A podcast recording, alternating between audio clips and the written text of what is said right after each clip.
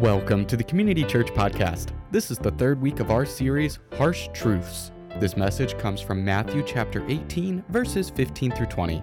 If you'd like to take notes, there's a link for that in the show notes. Thanks for joining us, and without further ado, here's Pastor Mike. Now, we are looking at, at uh, this harsh truths and some of these ideas where Jesus speaks some really hard things. And this morning, we're going to be looking at what he says about conflict, specifically within the church, amongst other believers. We're going to be looking at Matthew 18, verses 15 through 20, a, a really important but a very challenging passage. Uh, if you have a Bible, I'd invite you to turn there with me, and, and I hope that you'll keep your Bible open throughout our time so you could follow along with us and continue to go back to this passage. Uh, if you don't have one, there's one in front of you. We'd invite you to use that. It's on page 823. But let me begin by reading the passage we're going to look at this morning, Matthew 18, starting in 15. If your brother sins against you, go and tell him his fault, between you and him alone. If he listens to you, you have gained your brother. But if he does not listen, take one or two others along with you, that every charge may be established by the evidence of two or three witnesses. If he refuses to listen to them, tell it to the church. And if he refuses to listen even to the church, let him be to you as a Gentile or tax collector. Truly I say to you, whatever we, uh, you bind on earth will be bound in heaven, and whatever you loose on earth shall be loosed in heaven. Again, I say to you, if two or three of you agree on earth about anything they ask, it will be done for them by my Father in heaven. For where two or three are gathered in my name, there am I among them. May God bless the reading of His Word. Let me pray. Father, thank you for the privilege that we do have to come together this morning, Father, to be able to dive into your Word. Thank you for this incredibly relevant, practical passage that's so important. Father, thank you that even in my own study, you continue to teach me and uh, for the truths that are here that I can learn and for the way that it challenges me. I pray now that you would speak, Father, that you would speak through me. Give me even the strength to be able to communicate your truth. And Father, that your spirit would speak through your word. And Father, I pray for each person that's here that you would give us the sensitivity to hear and to respond to what your Holy Spirit may say to each one of us. Father, we pray this in Jesus' name. Amen. And we have titled this section of our study of this section of the Gospel of Matthew, Harsh Truths, because what we're seeing is that in chapters 18 through 20, Jesus has some teaching on subjects that are difficult, that at times can be uncomfortable and even convicting. And what we're looking at this morning is a section that I think is incredibly important to us. It's important to us individually, for our own spiritual health. It's incredibly important for us as a church for the spiritual health of us as a church. It's important, but it's also really difficult because he's dealing uh, with the issue of dealing with conflict between followers of Christ and the, and the need to seek godly um, resolution to that conflict. The fact is that the, what he's going to be see, seeing, that the Bible teaches not only here but, but elsewhere, is that there will be conflict, um, and we need to seek uh, conflict resolution amongst followers of Christ. Now, deep down, I think there's part of us all that kind of expects that this shouldn't be a problem. You know, we expect that, yeah, they're going to have some conflict with people outside of the church, but when we get into the church, you know, well, they're all Christians. You know, we're, they're going to do the right thing, and, and, um, and they're not going to offend me, they're not going to sin against me. We don't say that, but I think that deep down we kind of expect it. And so, therefore, when someone does offend us, when someone does sin against us in some way, I mean, we're shocked. And how could they do that? And don't they know, you know are they part of the church? And, and, and boy, it could, be destroy, you know, damaging. We're just shocked with it. No, no, even as just as introduction, let me ask a question. I'm going to come back to this later, but let me just start an introduction. In your own relationship with other believers, did you ever do anything wrong? And do you ever do something that might offend someone else? Do you ever do something that might not only be sinful, but might be shameful? I think we'd all answer yes. But I think that when we do it, we kind of see it as really not that bad. And not only that, but we have some kind of explanation or some kind of excuse. There's some contributing factor. And, and, and we expect the people around us to, to understand that and, and to show us grace. But too often, the same understanding and grace that we expect others to show us, we don't show other people who offend us. Now, what we're going to see is that Jesus is teaching the fact is that there will be conflict between believers. That's part of the reality. Any of us who have been a part of a church for any length of period of time know that this is true.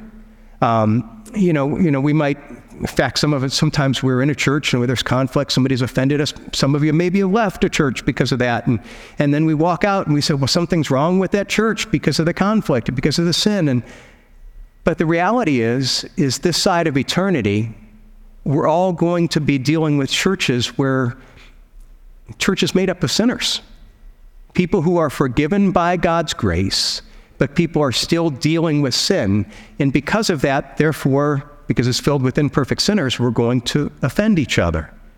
And there's an old line that's saying that, you know, if you're looking for a perfect church, you'll never find it. And if you, and if you do, you shouldn't join it because you'll ruin it. And, uh, and there's some truth to that. And, and that's one of the ideas actually we're seeing Jesus teach here. In fact, if you look at a few verses before the passage we read a moment ago, there's, there's, a, there's a passage, a verse in verse 7, that out of context, it maybe didn't make a whole lot of sense, but I want you to see it in the context of what he's talking about here about conflict amongst believers. In, in, in Matthew 8, 7, 18, 7, he says, Woe to the world for temptations to sin. For it is necessary that temptations come, but woe to the one by whom temptation comes. Now, in the context of what he's talking about here, what he's saying is that we live in a fallen world where sin happens. Even in the church, we, the church is filled with sinners who are, again, forgiven, um, but we're not made holy. We're in the process of being made more like Christ, but none of us reached that this side of eternity. So, therefore, we live in a fallen world where people sin. And we would like to expect the best of each other and expect the best of ourselves. But the fact is, again, we shouldn't expect too much because, again, we live in a, sin, a sin, sinful world. And what he's saying is we're going to face temptations, we're going to offend each other, we're going to sin against each other. Um, that's the reality. In fact, then if we go to verse 15, when Jesus says, If your brother sins against you, go and tell him his fault between you and him alone. Basically, Jesus is assuming that there will be times that your brother, specifically not, not an unbeliever, but a brother or a sister, a num- member of the church, that they will sin against you. It, it's not questioning whether this will happen, it will happen sooner or later. Now, is it excusable? No. Is it, uh, uh you know, is it something that is saying don't, nip, don't make a big deal of it? Actually, no, we should make a big deal of it. But what Jesus is saying, it shouldn't shock us that this happens, even amongst the church, because again, we all deal with sin. Or, next week, we're going to see when Peter comes to Jesus and he asks him, you know, Lord, how often will I, my brother sin against me, and if I forgive him? As many as seven times. And Jesus said to him, I do not say to you seven times, but 77 times. And again, where we see here is that, you know, you know Peter's saying, and how often shall I forgive? And that assumes that people will wrong us. And not just once, but multiple times, even amongst other believers. So we should expect, in a sense, that people are going to offend us, that we're going to be sinned against. And, and the important thing that we've got to realize is what do we then do when it happens? And what we're going to see this week and next week, in this whole latter part of Matthew 18, Jesus is teaching us about what we're to do when someone offends us, when someone sins against us, when we have conflict. And one of the things we need to see right off the bat is, is again, there's a problem of sin, but what is the nature of that problem of sin?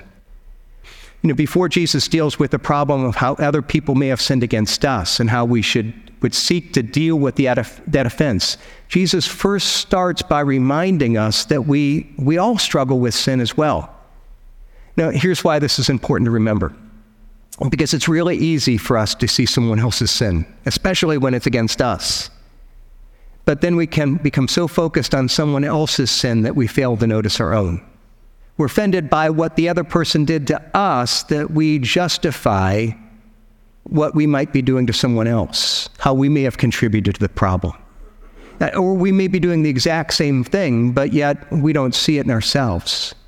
Now, again, let me go back a few verses in, in Matthew 18 and see that Jesus has set this up. Now, again, see it in the context of, of everything that he's teaching here is in this context of conflict resolution within the church.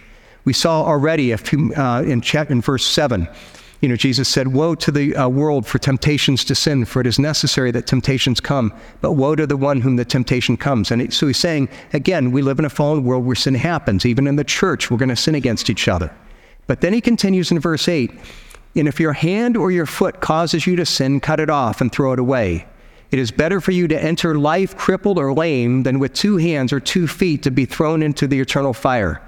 And if your eye causes you to sin, tear it out and throw it away. It is better for you to enter life with one eye than with two eyes to be thrown into the uh, hell of fire. Now, this is figurative language. He's not calling any of us to literally mutilate our body if we're struggling with temptation. That's not what he's calling us to do. What he's doing is he's using very strong, even harsh language to make a point.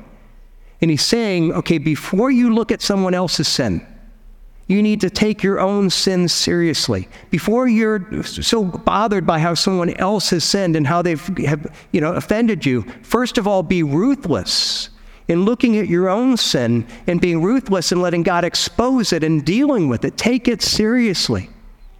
Now, once we've done that, we then say, okay, if we're starting to do that, then we should look at someone else's sin and we should look at what is the issues between us. And, and if there's unresolved anger, it's vital that us, you know, for us to, to, to deal with it to, because there's a danger of ignoring conflict. Um, in fact, I would say that there's a spiritual danger in, in, in, in, uh, in not dealing with this. And let me put it this way. Let me use an illustration. It's a true story. Back when I was about 10 years old, I was playing with my our family dog, and and um, you know the ball rolled under the couch, and I go to reach the the ball, and I pull it out, and there was a nail that was sticking from the bottom of the couch, and I just hear this tear, and I come out. I've got this huge gash, this two-inch gash on my wrist. I can see bone, and um, you know it's obviously bleeding. It's you know it's just kind of really nasty. And for whatever reason, I don't know why. You know what's a ten-year-old thinking? I, I felt stupid about getting cut and I was kind of ashamed and I was somewhat fearful about what would be involved in getting stitches, and that sounded painful. So I figured I would just avoid the pain. And so I decided to use the vast medical knowledge that I had as a 10 year old to treat it myself.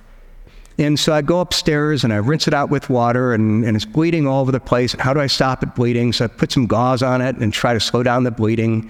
And I think, oh, I need some antiseptic, so I get like some Solarcaine or something and spray it on there. And, and uh, but there's no Band-Aid big enough for it, so I, I like take gauze and I wrap it around, you know, several times. And I've, so I've got this all gauzed up. And, and, and I figured, you know, if I can't see it, then no dirt can get in, and, and it's going to get better.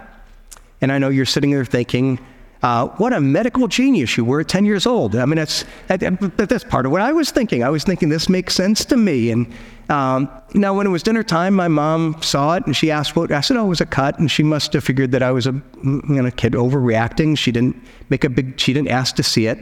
The next day, she still sees it wrapped up. She says, "Well, show me," and she, you know, I show her, and she just like passes out almost. And within an hour, I'm in the emergency room and what I found is that because I didn't treat it right away, it became a big issue.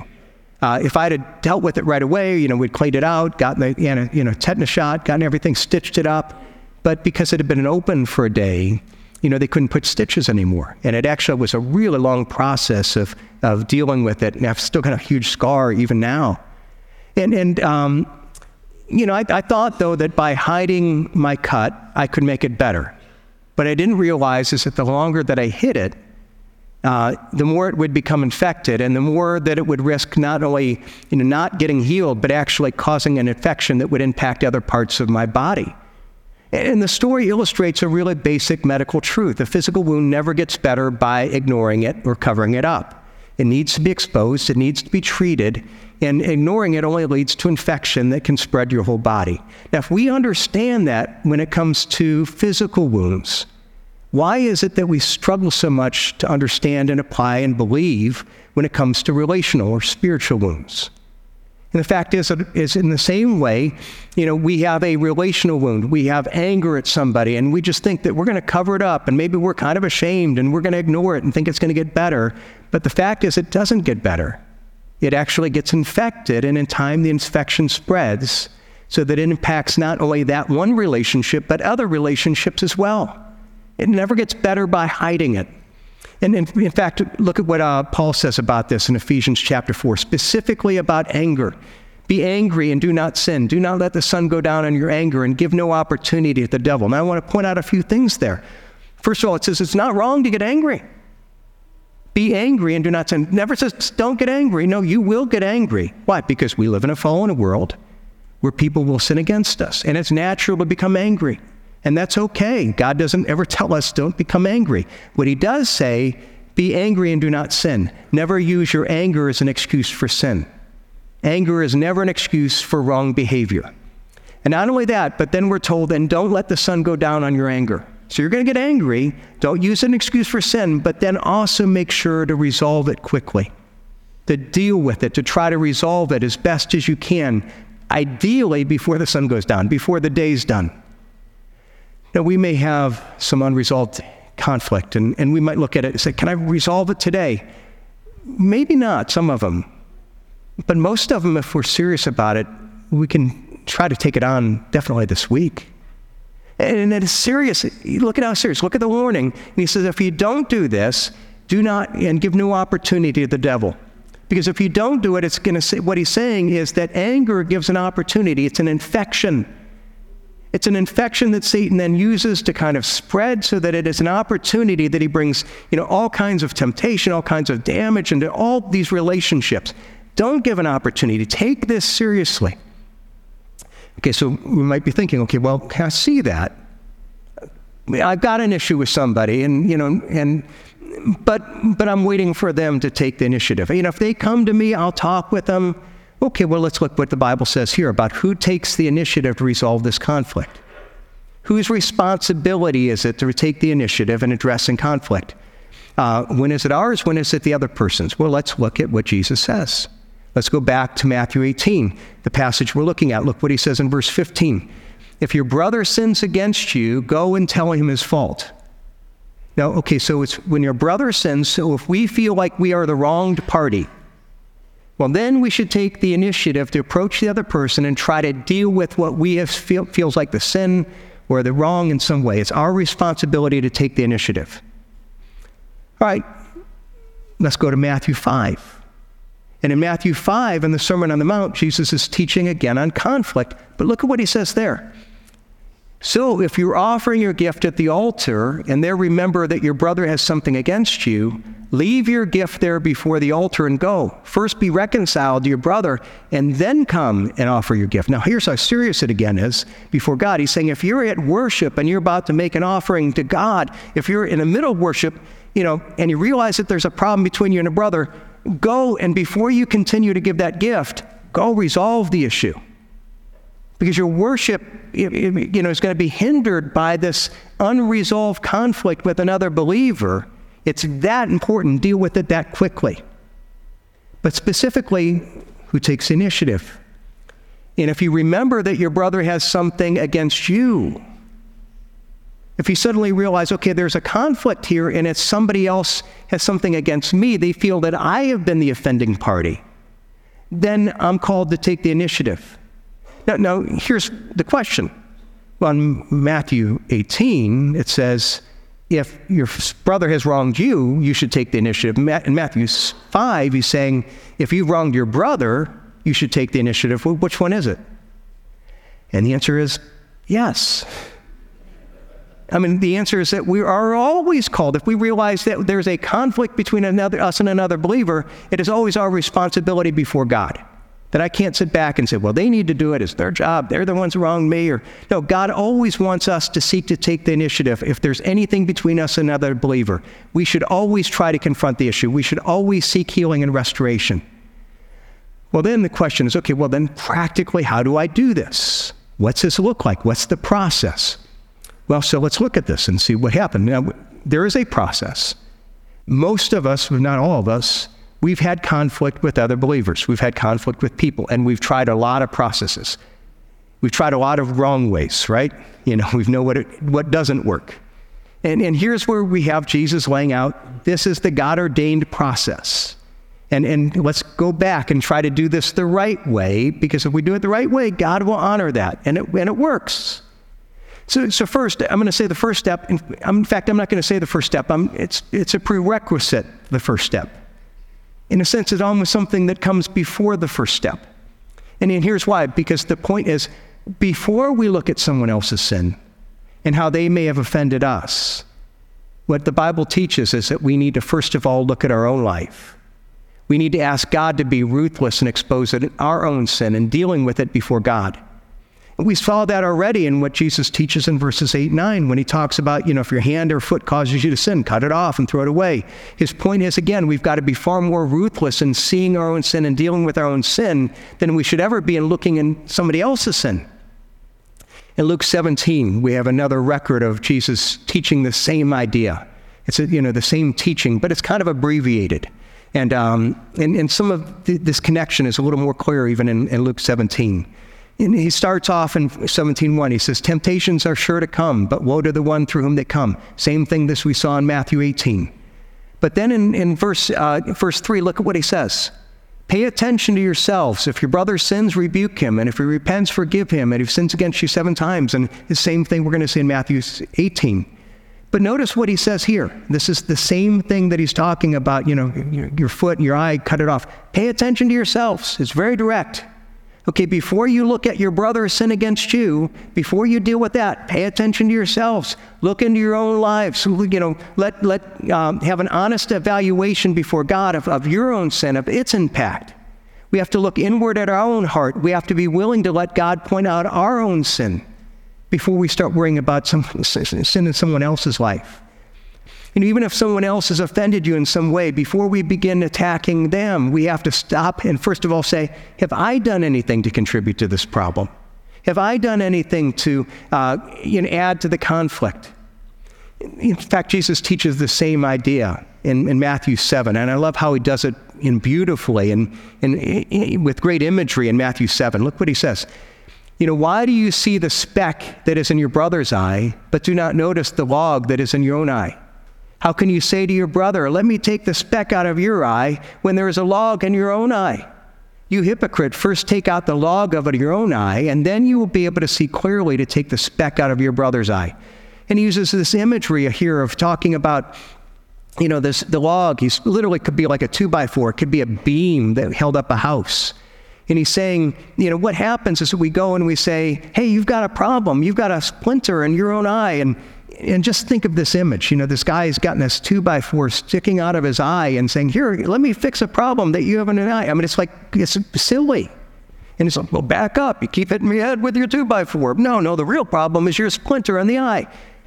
And he's saying, No, we need to realize that before we look at someone else and the sin that bothers us, we need to first of all look at our own life. And it's things that we can become blind to we need to realize that if I'm going to confront someone else and I'm going to be merciful and I'm going to be gracious and God's uh, um, representative in a sense to them, we have to first of all look at our own life and see the hog sticking out of our own eye.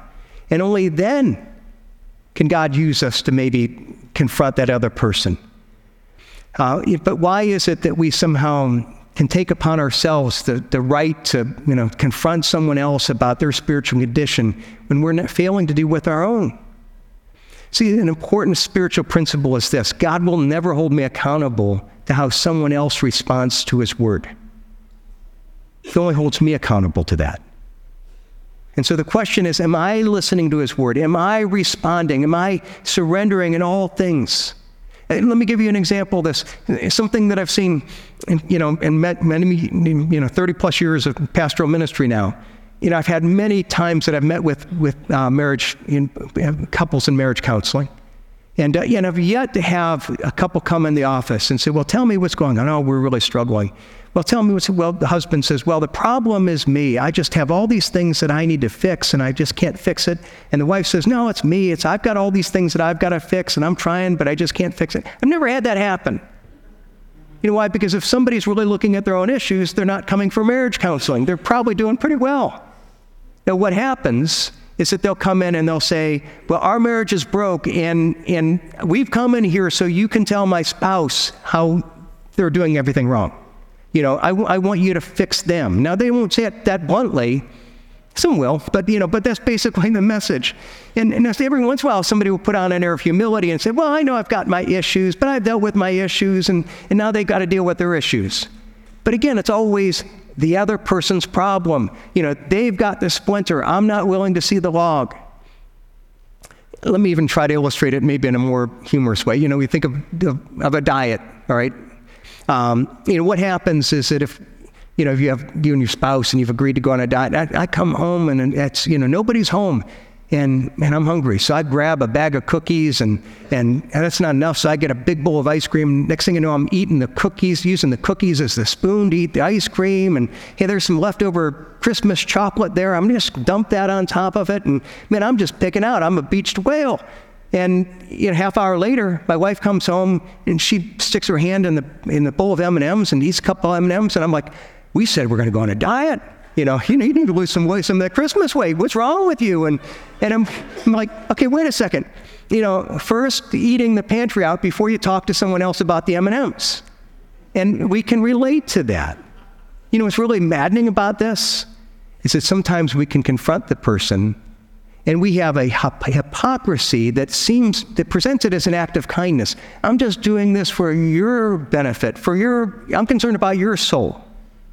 And God's, God's, saying, now, first of all, make sure that you're dealing with your soul, your own. Be as critical of yourself as you are of other people. And, and as much as you want them to be merciful for you, be merciful to them. Okay, so until we're willing to take our own sins seriously, we will not be effective in confronting others. But at least when we have tried then to take the plank out of our own eye, then what do we do?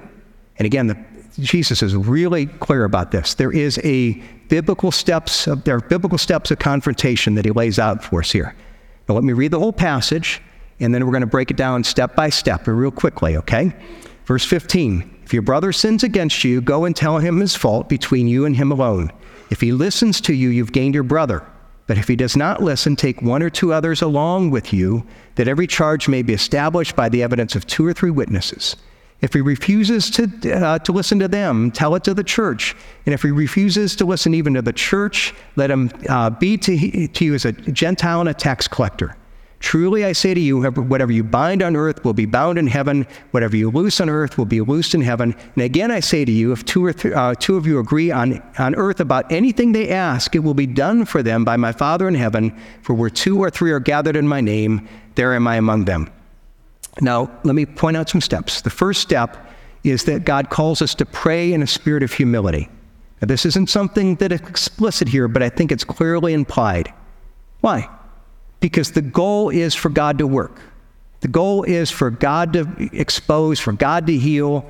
And so we need to realize, okay, this isn't my wisdom, my no, I'm coming and I'm saying, God, I'm calling, I'm asking for you to work. And, and part of that is we need to come with humility to say, God, is there a log in my own eyes? Is my motive even in this confrontation right? Now, let me tell you what God has taught me in my own life on this issue. Because there have been a lot of times it's like, I need to confront that person, and, and then I pray about it and I realize, no, I shouldn't. And, and here's the basic rule that I've learned in my own life, right? I have found when I pray about it and I really want to confront the person, then it's almost always about me, not about them. If I want to confront them, it's because I want to prove them wrong. I want to show them up. I want to prove that I'm right. And it's really a reflection more of my sin than it is of their sin. And so if I really want to confront them, I probably shouldn't. I should probably say, God, what is the log in my own eye? There have been other times that it's like, I know there's an issue and I really don't want to confront the person, but I pray about it and I really feel God calling me to do it. In those cases, my motivation is probably right.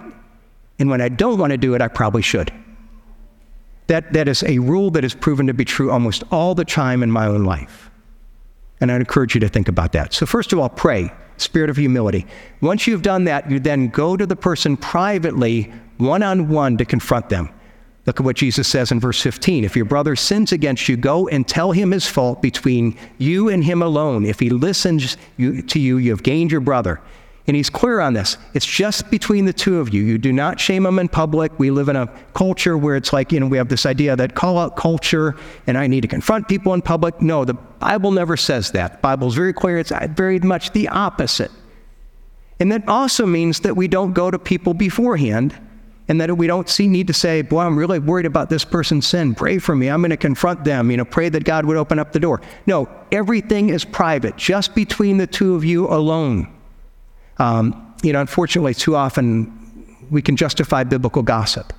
And we can say, I'm worried about this person's sin. Pray for them over this sin. And, and we're sharing things and we're t- calling it about prayer, but it's going against the principle that Jesus is teaching here. And, uh, and so he's clear. First, you go to him, tell him his fault between the two of you alone, keep it private, and make sure it's with the right motive.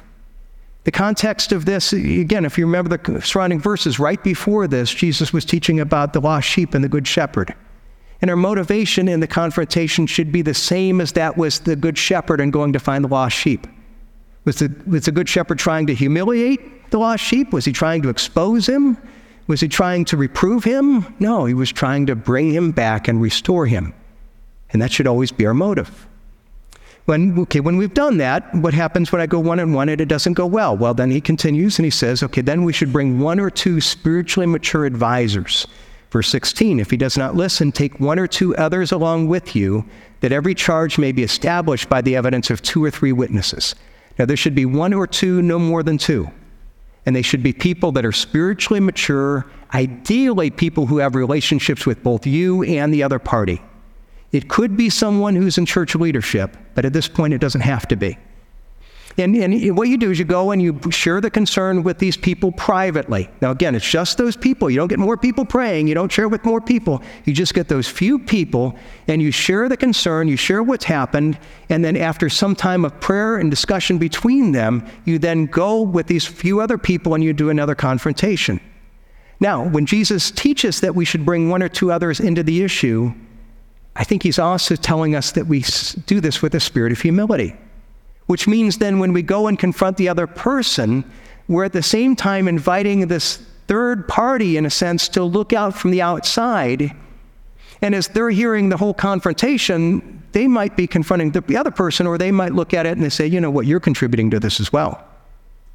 That person might at this point in time saying, you know, there's a log that you're missing and, and you're part of this well. And we need to be open to them listening and pointing out where we may be in the wrong, where we may be contributing and uh, where we've got to be willing to see the log in our own eye.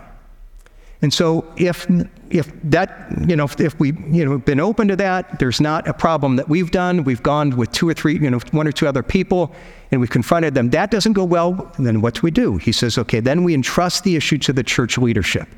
That's what he says in verse 17. If he refuses to listen to them, tell it to the church. Now, some people would teach, this to mean that, you know, and I know some churches that will do this to say, well, if, you know, if they don't do this, then we're going to make a public announcement, a meeting that this person is wrong and they're going to be disciplined. And I don't think that's what it's teaching. It does, for a number of reasons, not only what it's not being taught here, um, but even here, one of the things that's, that's clear is when he talks about in verse 18, you know, whatever you bind on earth will be bound in heaven, that's, that's a restatement of what Jesus said earlier in Matthew 16 speaking about the apostles and the, you know, Peter and the apostles and church leadership and saying, I'm entrusting you with leadership. So, in this context, when he looks at it and says, speak it and bring it to the church, and then he talks about binding, and he's saying, okay, you bring it to the church leadership and entrust it to them. Now, what that means is that there's an aspect of the church elders that we have responsibility of church discipline. And, and I, don't, I don't have time to get into all what that is. And there is a process of that, and that's really important. And we have to take that seriously as elders. Um, but what I want you to see is that in this case, when we have dealt with it, we've brought two or three other people, we then bring it to the elders and we entrust it to the elders to take care of it. At this point in time, it's between the other person and God and the elders. It's no longer your issue and you let it go. You trust them. You don't share it with other people. You don't, you know, get other people praying about it. There may be a process of church discipline, but you just entrust that it's going to be taken between the elders and the other person. It's no longer your issue. In, instead, what we're called to do is once we've entrusted it to the elders, until we know it's resolved, we're then to relate to that other person as an unbeliever. And uh, again, I'll look at verse 17. If he refuses to listen to them, tell it to the church. And if he refuses to listen to the church, let him be to you as a Gentile and a tax collector. Now, some of us, especially, you know, if you look at the Amish community, they look at this and, and, this is the idea of shunning that they'll do. You know, if you do this and you confront them, they don't do that, we're shun them, we kind of exclude them. Um, That's not what it's calling us to do. Why? Again, remember the context right before this the good shepherd, the sheep that went out there. Let me even just ask this really basic question. It says, you know, relate to them as a Gentile and a tax collector, as an unbeliever. How did Jesus relate to unbelievers? Did he shun them? Did he say, I want nothing to do with you? No. He was gracious and he was kind. And, and so, what, what we're called to do here is we're called to say, okay, I'm called to do my part and, and my part is I've done as far as I can. I've entrusted to God. I've entrusted to the church leaders. And it talks about in, in uh, Romans chapter 12, you know, it says, leave room for God's wrath. Leave it to God. God's going to take care of it. And then it says in verse 20 of Romans 12, and if you've done that, if basically God's going to take care of it, what's our role? Well, on the contrary, if your enemy's hungry, feed him. If he's thirsty, give him something to drink. And in doing so, you'll be heaping burning coals on his head. Basically, treat him with kindness, treat him with grace, treat him with, you know, now there's again, there's church discipline, and I'm not going to get into that here today, but as an individual, we treat them with kindness and grace, expecting them to act like an unbeliever, but then praying for God to bring them back. And that's the last thing that God calls us to do, is to pray. Look at verses 19 and 20. I say to you, um, if two or three or two of you agree on earth about anything they ask, it will be done for them by my Father in heaven. For where two or three are gathered in my name, there am I amongst them. And I, I never saw this as related to this before, and then you see it and you're like, man, this is really beautiful. Think about this, all right? You go and you bring one or two other people, right? So when he says, are two or more gathered in my name, if two or three pray, who are the two or three he's talking about? You and the one or two other people you brought into that confrontation. So you bring it to the elders, and then what you do is you pray. And you say, not a bunch of people, but you, just the people that are involved in the process, and you pray. And what is the promise here? If you agree on anything on earth and ask about anything you ask, it will be done for them by my Father in heaven. For where two or three are gathered in my name, there am I amongst you. And what does it say? We pray. Why? Because prayer changes things, prayer does miracles. And so we pray and we then leave room for God. And we realize, okay, my job isn't to be the Holy Spirit in someone else's life and to change them. You know what I found out is the Holy Spirit's a much better Holy Spirit than I am. And so I've got to sit back and, and pray and let God do the changing, let God do the work, but pray with hope, pray with confidence. That's part of what we're talking about with this week of prayer. There may be some things where you're saying, okay, here are some relationship issues I need to pray about. Well, pray. Be involved and pray. Get a few people that have been involved and pray. Pray that God would do miracles because God does miracles. What does he say? If we agree on anything on earth that we ask, it will be done for them by my Father in heaven. Not always in our time, not always in our way, but God answers prayer. God's a God of healing. God's a God of hope. God's a God of restoration. And in our relationships, whether it be, you know, in our family, in our marriage, or whether it's in church or friendships or whatever it be, God heals. And in our lives, with issues of anger and things that were unresolved that are, that are these infections that continue to eat away at our health, God heals and God resolves. But, but we've got to do it God's way. See, again, we've all done it the wrong way, and we know what it looks like when it doesn't work. And this is hard. This is convicting. This is not easy. But I tell you, as a believer, the more that we do it God's way, as a church, the more we do it God's way, the more we see, yes, we're still sinners and we still step on each other's toes and we still offend each other. And, but we also learn to show each other grace and we learn to, to heal and restore. And we learn to have relationships that are close enough to persevere even in the midst of differences and difficulty. We have relationships that honor God because we're building the relationships, we're building the church, we're building community God's way. And that is it for this week's message. If you have a question about the message, community church, or Jesus Christ, send us a text to 330 400 3242. You can learn more about our events and community groups online at ccpl.life/connect. There, you can also send in a prayer request. We would love to pray for you. Have a blessed Lord's Day, and we'll see you next week.